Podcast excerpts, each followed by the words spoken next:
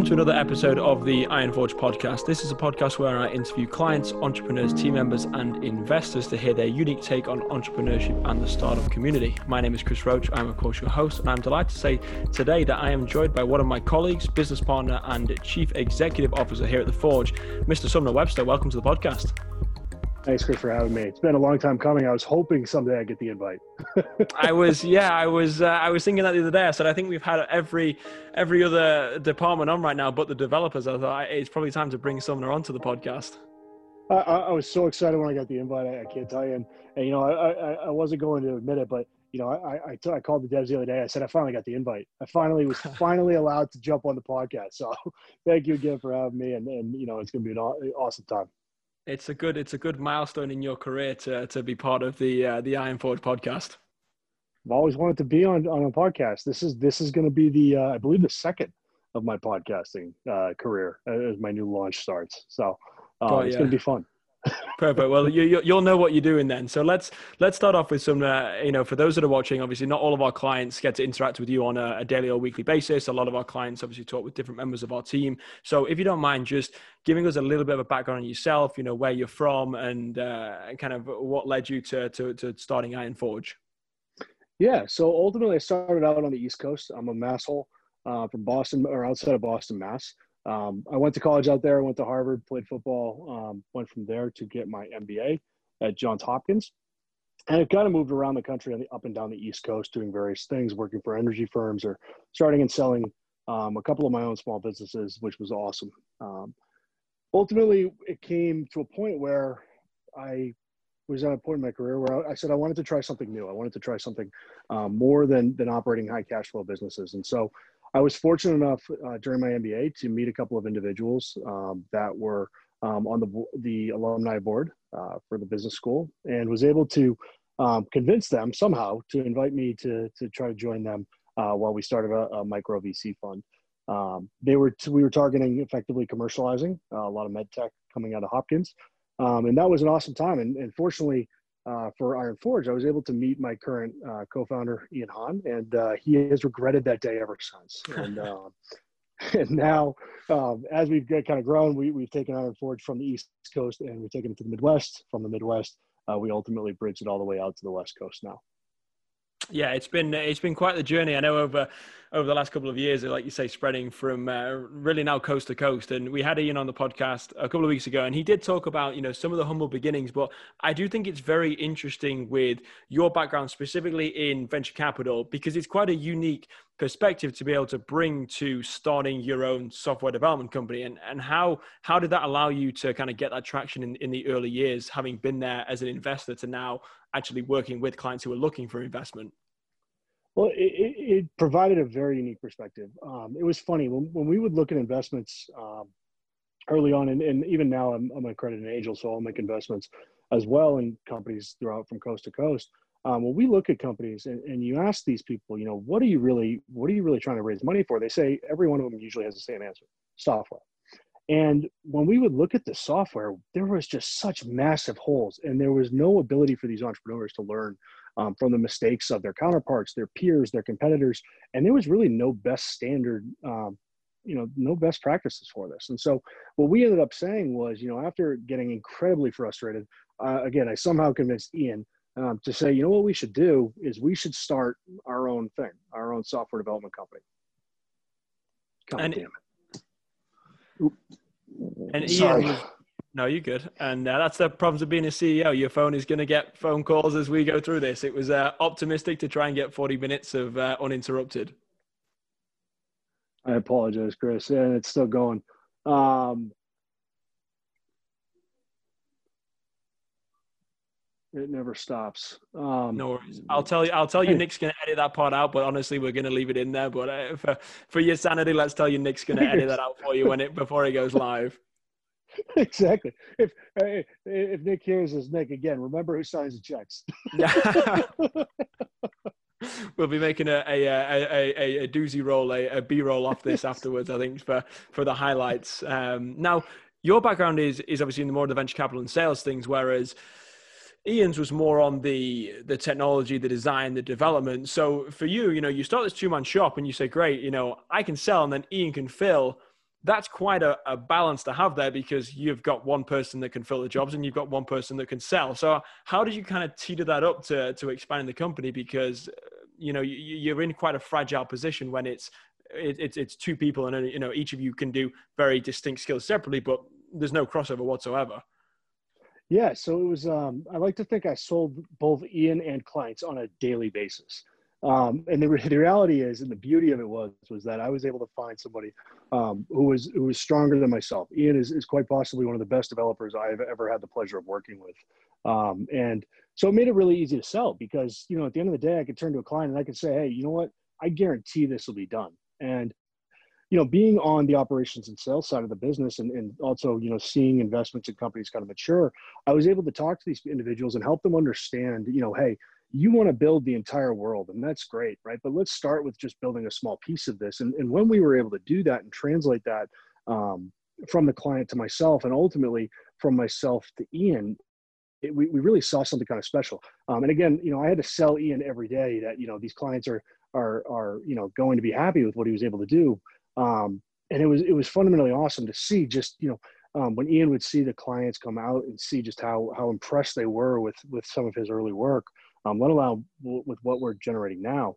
Um, it was just fundamentally awesome to see. So again, I guess the balancing act I owe more to to Ian, uh, you know, and being able to back up pretty much you know most of what I say, which was awesome. And you know, again, for our clients for taking a nice risk on us initially, and, and hopefully they feel like they won in that outcome too.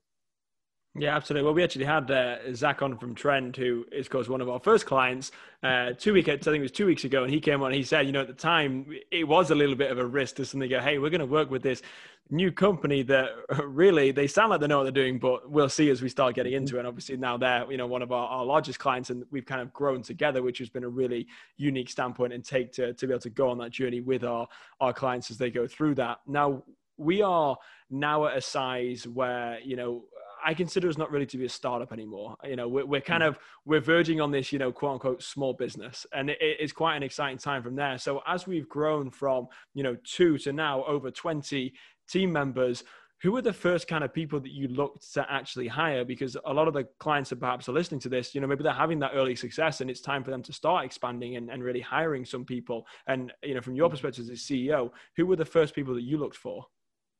Yeah, so I probably have a crazy idea on this. Um, rather than suggesting I look to hire a certain skill set first, what what I really sought to identify first and foremost was was leaders. Um, I have the fundamental belief that pretty much anyone can be taught anything, and I believe that because um, I am someone who has been taught pretty much everything um, that I've ever had, you know, had the ability to work on. Um, which is fundamentally awesome. And so what, what we did was we identified top talent and top potential um, in, in a lot of places that people wouldn't look and really just never thought to look. And so what we did was we identified leaders uh, with certain skill sets and, and more so really personality traits. If I was forced to give an answer on what department I was going to hire first, I would tell you that um, I had always faith in myself and my ability to close deals. So I hired first and foremost a couple more devs. Um, mm-hmm that was fundamentally one of the, the, the great and the big mistakes that we made initially uh, was because you know when when you hire devs right then you have to hire ops. And then when you hire ops you also need to hire more sales. And so it, it's this constant balancing act between these departments. And, and rather than than tell you that there's some magical formula for being able to hire this what i would say is is you want to hire someone that has a very different personality than yourself a very different skill set than yourself, but fundamentally has the same long term goals. And if you do that and they are as good as you hope they are at their jobs and their departments, and you are able to provide them the resources they need to grow as the company and their departments grow, again, it, it's lights out, right? It really is a, quite a special thing. Um, and, and, it's really been um, a privilege to work with yourself, included Chris, um, every one of you guys because you guys have exceeded everything that that any of us ever thought was possible and, and really um, are impressed every day by by how you guys continue to grow this business yeah, I mean it's been a, quite a, a, crazy. I think last at least last two years of, of really when we've kind of hit that hockey stick. Um, one of the the things that I always recommend to clients is, is, is go and hire your weakness because mm-hmm. if you're very good at sales, you know, for instance, you know, in the early days you were doing primarily a lot of the sales. Obviously, I've taken over sales and we've gone 10x because of that, but that's a different story. But from from your standpoint, when you're, you know, you personally are, are good at sales, you don't want to hire another sales guy because then you have got two sales guys and no one to fill the actual jobs. And and and obviously this is, you know, depending on the industry that you're in. Whereas a lot of our technical founders that come to us, the first person you want to hire is a sales guy because you if you're a developer you don't want to be out there trying to close deals. So it's it, mm-hmm. it's hiring people that fill the weaknesses and the holes that you have in your arsenal is really going to allow you to expand because if you don't you're always going to get tripped up by those weaknesses. And, and even within you know inter departments i think a lot of our departments have done very very good job of hiring people that are not the same as them but really complement the style that they're able to actually go in and therefore make the department more successful from your standpoint, as we have grown, obviously the company culture when you have two people is quite a difficult thing. There's two of you, and I know you used to have you know the Friday the Friday lunches, and you know there was a way to kind of create that. But as we've grown, what kind of company culture have, have you as the CEO tried to instill in Iron Forge, and perhaps ones that you've seen be more successful or, or even less successful, you know, as you've tried different things? Yeah, I think the company culture that we try to instill here every day is is team um, you know, I've, I, I, very much believe that that we got really, really lucky, and, and have been incredibly lucky, and will continue to be lucky because of how hard we work. And ultimately, though, um, you know, the the success of each of the various departments really does rely upon each other. And and as you mentioned a moment ago, balance, right? And and really, so the idea that we fundamentally have here at Iron Forge with culture is again um, this team culture, right? You don't do something because you're scared that if you don't do it, you're somehow going to, you know, lose your job. You do it because that you feel that if you don't do it, you're letting a team member down. And and I know that sounds kind of um, absurd in, in, today's work culture, especially, um, you know, with, with things having gone remote. But ultimately, I believe that it's one of the reasons that Iron Forge has been able to operate. I mean, Chris, you and I have had phone calls across the world where I've been in Taiwan operating and growing and trying to build our branch there. Um, you know, fundamentally, we're able to do this because, you know, if there's something that needs to get done, right, we believe as a team that, you know, hey, if somebody else needs this, it's it's not our so much our job, but our responsibility to our teammates because we know at the end of the day they would have the same responsibility to do it to us, and they'll do it, right? And so by putting the team first here at Ironforge, it really has led to something where the sum is greater than each of the individual parts, and it's been a pretty special thing. And, and I really believe that that's one of the core um, cultural aspects that have allowed us to thrive. Um, if there was to say one other thing, I believe that it would probably be personal accountability, mainly to growth. Each of the leaders here, and really, to be honest, I think every member here has, when we hired them or talked to them, we really wanted to understand not only their capacity for growth, but their desire to grow as individuals, whether that meant learning a new skill set outside of work, whether it meant and using that as a proxy, uh, whether it meant learning a new skill set directly attributable to their work. It, has been a really, really great um, uh, marker for us to, to try to evaluate talent. And so much as, you know, look, we can hire anybody today. And if I go back to what we were talking about a moment ago, anybody can be taught anything. So the question really is, is how bad do you want it? And between the team and desire to grow, it's a pretty special thing. So we've really tried to focus on that here. And are there any ways to really scan for that when you're interviewing people. Obviously, we've had a lot of success with finding team members, but you know, we can't lie. This the team we have right now is not every employee is going to be with us forever. And you know, other ways that you know perhaps you've tried to scan for that very early on, and then situations where you've had people that maybe aren't the best team member, and then you know, kind of it's become very abundant early on that it's just not a good fit. Yeah, so I would say that early on, I had a really nice luxury um, in that the people that we would have join the team, I had an ability to take out of the office and I could scout these people for a couple of days or, or, or, even, you know, a couple of weeks or months to build relationships to get to know who they were outside of work. I, I really believe that if you want to know who somebody's going to be uh, when the stress hits, when, when the, you know, the ball's on the one, you really want to know what they're going to do um, in their day to day, not so much in the office, but who they are outside of it. And so initially I was, I was really fortunate to be able to do that. And you know, I, will never forget. I took you and uh, Jared fishing. We went off shark fishing in the middle of the ocean, and you know, after this entire crazy experience, right, we really got to see who each other were. And and you know, we're in the middle of the ocean. It's storms. There's sharks involved. The whole deal. And and you know, yeah, somehow after Just surviving this, do not do this with potential. This is this is a lawsuit waiting to happen. For anybody listening, this is not a good idea. This is not a test that I would recommend doing, but it was very effective at the time.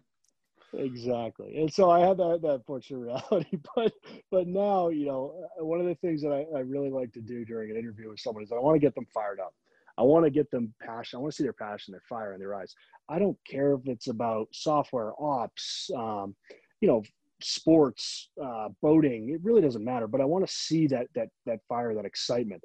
Um, and then I, I want to try to continue to to bring it out of them for a couple of minutes. And, and during that conversation, you know, it, it's really really um, interesting to see that you can identify just how how much someone commitment someone has to growth in, in some area of their life. And after you can identify really their ability to commit to growth in a single area, the next question that I like to ask myself, and, and usually the the um, the employee is, you know, what do you think about our job, right? What what makes you interested in our work, and and why would this excite you?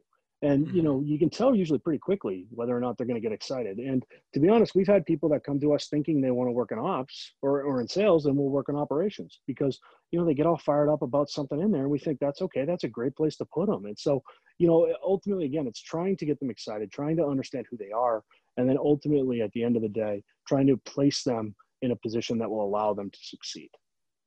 Yeah and that's the biggest thing i think is finding the the right fit as a person, not necessarily for that particular job, because jobs change. Mm-hmm. And if you're exactly. someone that works very well with a company, you will change with that company. And you know, obviously, we have people like you say hired in sales or hired as uh, you know mm-hmm. admin assistants who are now project managers. We've had people that have come in, you know, a variety of different ways and then evolved their position. But it's the individual person that we're looking for, not necessarily them to say, hey, they can fill this role because that role may not, may not be there in a year, or it may be a much more mm-hmm. important role. And if we can't trust you to grow with the company, then we're going to have have to replace you. And that again is unfortunately where we've seen that turnover in the past. But it is very important when mm-hmm. you're hiring is to make sure that you are on the same page with the person that you you know that you are obviously looking for. Um, as your role as an investor, this is I think personally it, it's a great sales trait for us to be able to say that you know really our, our team has active investors and angel investors that are, are within our, our partners of the company. It's something where a lot of our clients at a very early stages, they're looking at raising capital it's this you know really open water of, of you know you're trying to kind of navigate of i've no idea even what direction to go in. So for us to be able to say actually we we've been there you know we've all raised capital as, as founders of our own companies. You have personally invested in companies as well. Um, to be able to have that expertise how is it that that allows our clients to be more successful with fundraising? Because our track record although we don't you know often release information about a lot it is very successful. And, and, and, you know how important do you think you having those investor relationships and networks to be able to really help those clients understand what investors are looking for? Yeah i think that there's really two two benefits to um, having the ability to, to be fortunate enough to see investment from both sides, right? And entrepreneurship from both sides of the, of the table. And I think that uh, the first one is, is relatively easy, right? And everybody would say access. Well, you know, I think that's that's definitely there, but I think that Iron Forge has has really shown that look, access is part of this story, but it's not the whole thing. The reason I, I think a lot of our clients are are have great success fundraising is because of the fact that we instill the same principles that that I use personally that I've learned from from people far smarter than myself uh, in the circles that that you know I invest alongside. Um, but these individuals have been in business for far longer than than we have, and you know I'm not trying to call them old, but let's just put it this way: some of them have been in business longer than we've been alive. And mm-hmm. you know to tap that knowledge and listen to them talk and, and speak on these on these various subjects is is incredible. Um, what's more incredible is being able to relay that that feedback to our clients and then actually help them put it into play right you know effectively you know we mentioned earlier which was you know we got really tired of dealing with trying to make investments in software companies when the software itself was never up to par. And if you know that was the case the question really became why. And you know when we looked at it from the investment side the answer was always well you know they just don't have enough time or you know they're just not ready or their co-founder isn't right. But the reality was was that it was actually a, usually a far simpler answer um, in and of itself. And, and that answer usually was they just didn't know what to do. And mm-hmm. it was this really this great box that these people were being expected to, to come in and say, hey, you know, I threw money at a problem. I threw a software developer there. Um, that's not going to work, right? Nine times out of 10, I mean, look at the failure rates in entrepreneurship, right? It's just not fundamentally there. And so the question was was ultimately how do we begin to translate some of the feedback from the circles we see to our clients and one of the things that we've always preached here since and again unless you guys have changed it because i know you guys are outselling me and i give you full credit for it um, but ultimately you know is, is being able to de-risk software right um, you know ian came to me one day uh, when we were talking about something he said you know it's fundamentally crazy that people just throw around this much money into this black box of the software and somehow expect it to come out right. And so when we sat there and we said, "Hey, how do we how do we you know shed light on this black box?" The answer was was you know we break it down into stages. We help you know our, our entrepreneurs spend less capital right at various stages and effectively de-risk the process of software development from start to finish. And if you do that, it's actually a fairly straightforward process, right? There are a series of, of uh, hypothesis tests that you can run, if you will, that allow you to get there and to know not only what you're building, but to make sure that what you're building is actually what somebody wants. And you know, mm-hmm. fundamentally, that's always what investors really want to see, right? They always ask the same question. You know, what is what is track record? And every entrepreneur I you know I used to talk to um, used to say, "Well, I've got five thousand users, right?" Or better yet, they'd say, "Well, I don't have a product, so how do I get track record?" Right? And I'd say, "Well, do you have, have you, how have you tried to market your product? How do you know anybody wants to buy it?" And you know, some of them um, would say, "Well, I haven't done anything because I don't have a product," and that was always the fundamentally the wrong answer. Um, let me be very clear, but rather, you know, there are individuals that would come to us and say, "Well, you know, I've been sending Facebook marketing groups, or or I I drummed up a LinkedIn group, or I've been using um, this event to go and talk to people, and you know, here is you know 5,000 people, 200 people, whatever it is that have signed up for our mailing list." There are a lot of ways to define traction, and that's mm-hmm. kind of the same way Iron Forge. We want to see where you're at and then we want to help you take those legs that you have and help you bridge that gap that historically has just been this black box of I put money in and the perfect software comes out, right? So here again, that's fundamentally, I think, the second and, and, most important value that we've been able to bring from our investors is look, not only can we potentially make some of these these intros for you, right, if we think that it's a good fit, but more to the point is that we can help shed light on this black box in software development from not only your perspective, but help you translate that to also your customer's perspective as well as to the investor's perspective. Because remember, when you're building a business, you're really actually building two products if you want to have an investor involved. One is a business and a product for your consumer, but the second is a financial vehicle for investors to make a return on. And those aren't always the same thing. And a lot of times, our, our clients, in particular, when they come to us, they don't even think about it, right? They say, oh man, I, I really just want to build it for my consumers. Well, that's great but you know if an investor is going to make you know invest in this they have to be able to make a return. And so to continue to bridge that gap and help bring in that i guess continuous feedback loop um, from the other side of the table has been really really powerful for our for our clients. And that's where i think the you know perhaps this entrepreneurship is, is glamorized of you know you're going to create this unicorn and you're going to go out and you raise you know five million dollars on you know your, your your seed round you're going to have no traction going to do the next instagram the next facebook and the fact and the reality is you're not you know anybody listening you're not sorry it, it's just not going to happen.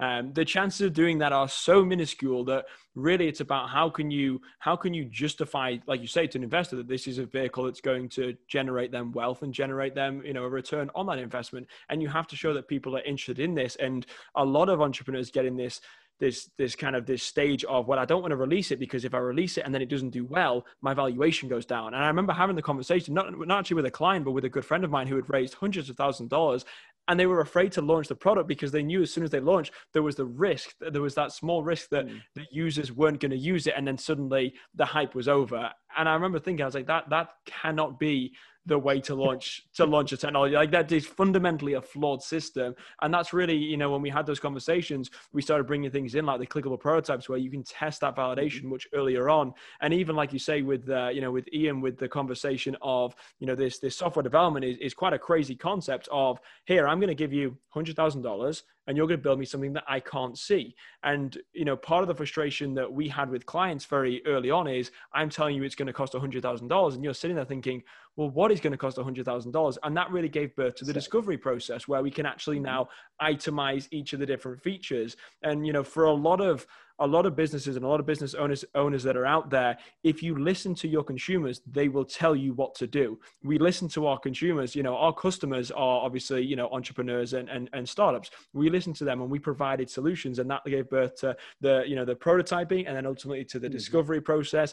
It's not a complicated system it's just nobody wants to do it and that's uh, that i think is the biggest takeaway is you have to take a step back sometimes and listen to what your customers are saying because they will point you in the right direction you just have to be open to actually listening to what they want yeah, I agree. Uh, it's funny. Um, you know, I, I, can think of one person, um, and, and, and you hear me, I talk about it all the time internally. Uh, there's been one person that I'm aware of that has ever told a consumer what they wanted, and his name is Steve Jobs. Um, other than that, right, it's always been the, the same feedback loop, right? You know, you, you have a hypothesis, right, where you go out and you say, hey, a, a client wants this, an entrepreneur wants this. Well, how do you know? Like you said, if you, if you don't test it, right? If you're scared to dip your toe in the water, you're never going to be able to swim after that blue ocean that everybody wants to talk about so much, right? You've got to start dipping your toe in, then your foot, and then your leg, and that's just, you know, again, you can do it at low cost. You can do it in ways that that make sense and don't jeopardize your brand and your reputation. Because at the end of the day, right, you learn more from your failures than you do successes. And let's be honest here, um, you know, all, every startup in the world, I, and, and, maybe I'm wrong here, but um, I believe every every startup in the world has learned just as much from trying to launch new product lines and new feature sets as they that have been unsuccessful as they have been with the successful ones. So the question is, is why don't you do it faster, right? Everybody talks mm-hmm. about it, iterating prototypes faster. Fine, right? Go use smoke tests to do this. Don't sit there and wait months and months for development because if you try to chase perfection before you get out there, you're never ever going to achieve it because how could you? It's fundamentally at odds with the concept. So and that's and that's where you get into the whole paralysis analysis. You, you'll never launch a product. Mm-hmm. You know, you'll continue to go back and forth, and, and you'll ultimately never end up launching a product and you'll you'll run out of runway because there's only so long you can last fundraising when you don't go to market. At some point, you have to go and get real customer feedback. Now, kind of switching gears a little bit, you know, our our individual clients have been very successful in fundraising, and, and you obviously, as an investor, you have certain connections and certain networks that have actually, you know, at times invested in in some of our clients as well. You know, there are there has been some kind of crossover there. As someone that is looking to invest in a a startup what is the value that the Ironforge guarantee kind of brings to the table? You know, if I'm a startup that's going to raise capital, having a team like Ironforge, or even better, having Ironforge on your team, how does that actually increase my chances of being able to fundraise from angel investment groups and from venture capitalists? Yeah, so fundamentally, let me start off with I'm going to be biased on this, obviously, right? We both are.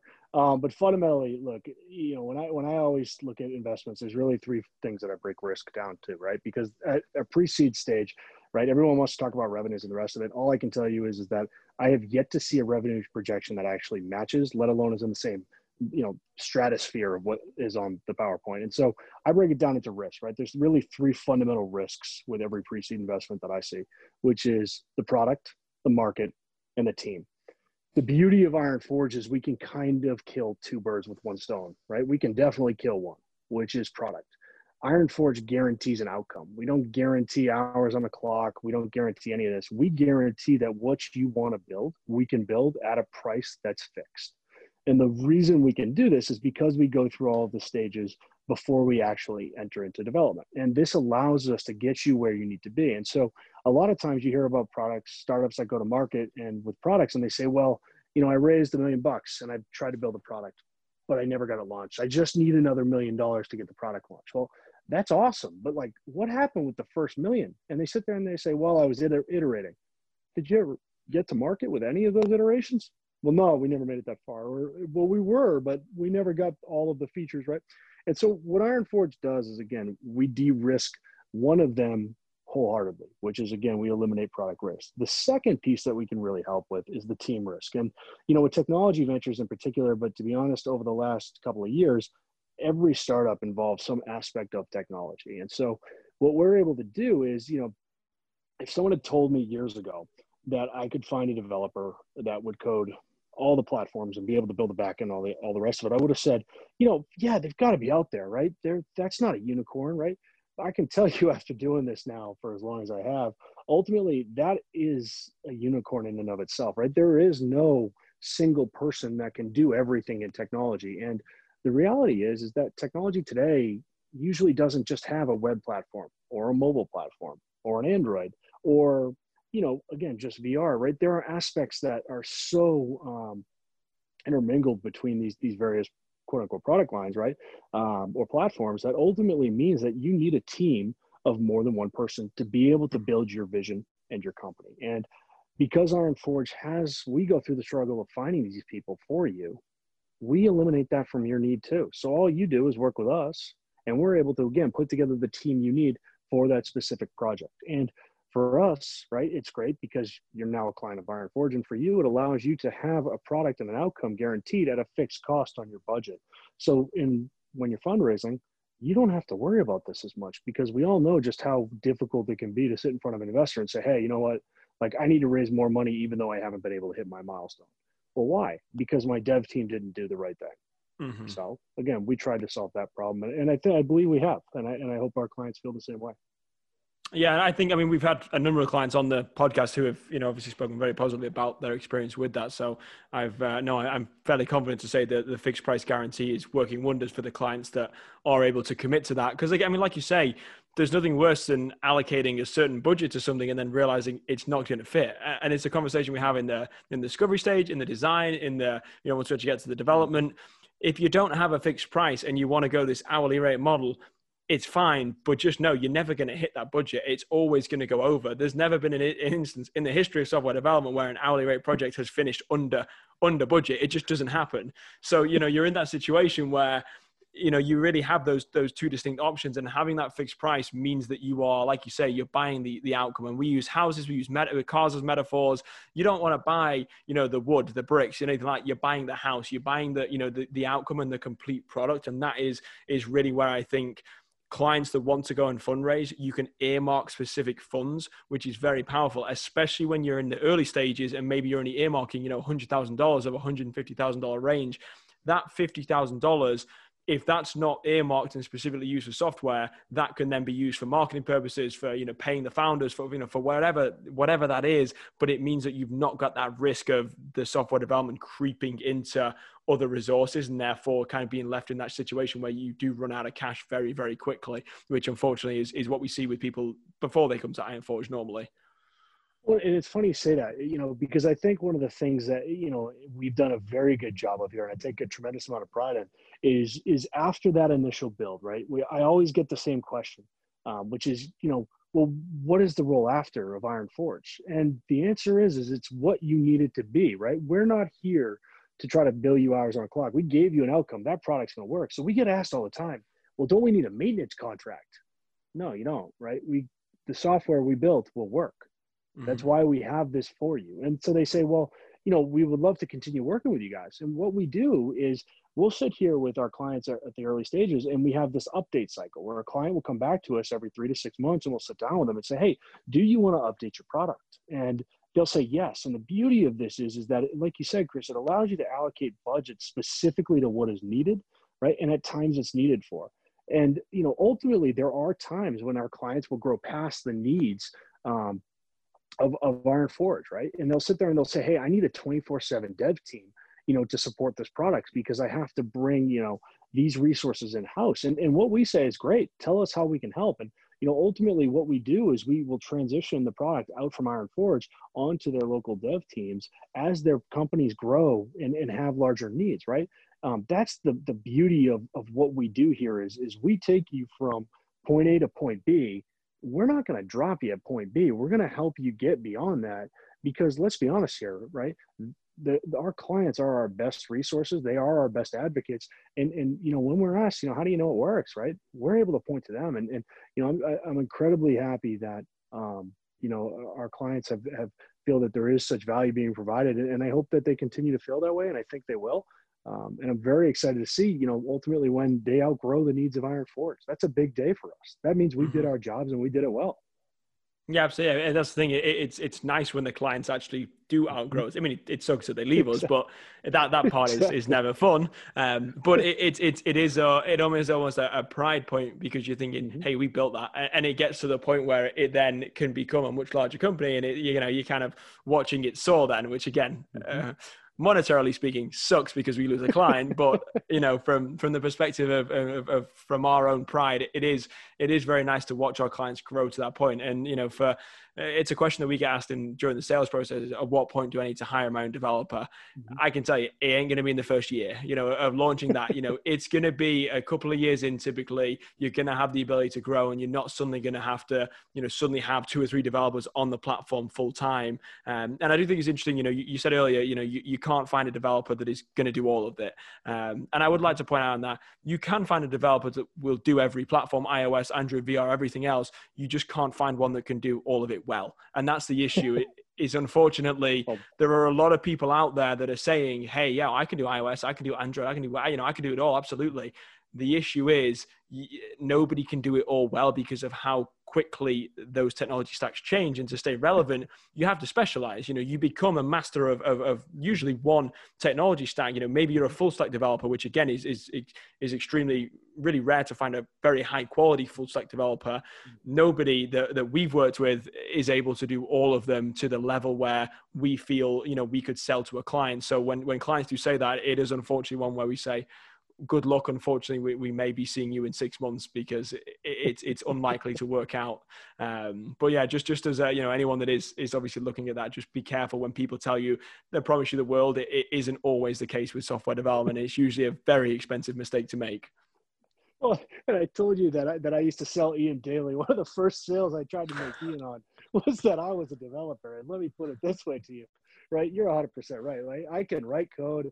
I can use Figma and Sketch to design to design products, but man, I'll never forget. I showed him one of the things I had built, and he showed me one of the things he had built, and, and I just I hung up the keyboard right then and there, right? like it was done. And so, you know, again, like you said, it's one of those things where yes, technically, I guess everybody could do it, but things are changing faster than ever. like mm-hmm. it is impossible for someone to keep up on on on multiple stacks, multiple languages, multiple frameworks, you know, and and so you know why suffer, right? Why why even bother to try, right? They're the best that we've seen out there have specialties, and at that same level, right?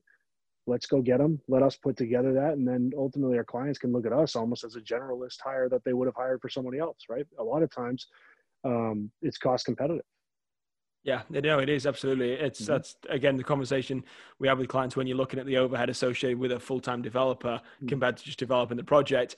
It's usually a pretty no-brainer when you see that. It, it's it's mm-hmm. really is can be a very cost-effective way and a very lean way of starting the company. And again, at some point, like we say, you will need to have a full full mm-hmm. technology team in house, but it, it's usually not in the first three to four years where it's going to make sense. It, it, really, it really can last you a lot longer than many clients can make. And if you are one of the startups that gets to four years, you've already beaten the odds. So more power to you because you're going to be able to continue and, and hopefully scale and grow from there.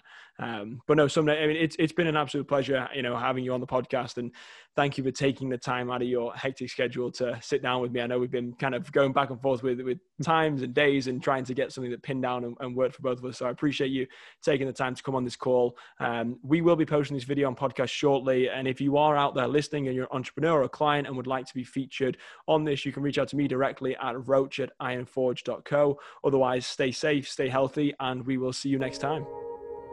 See you, Chris. Thanks again.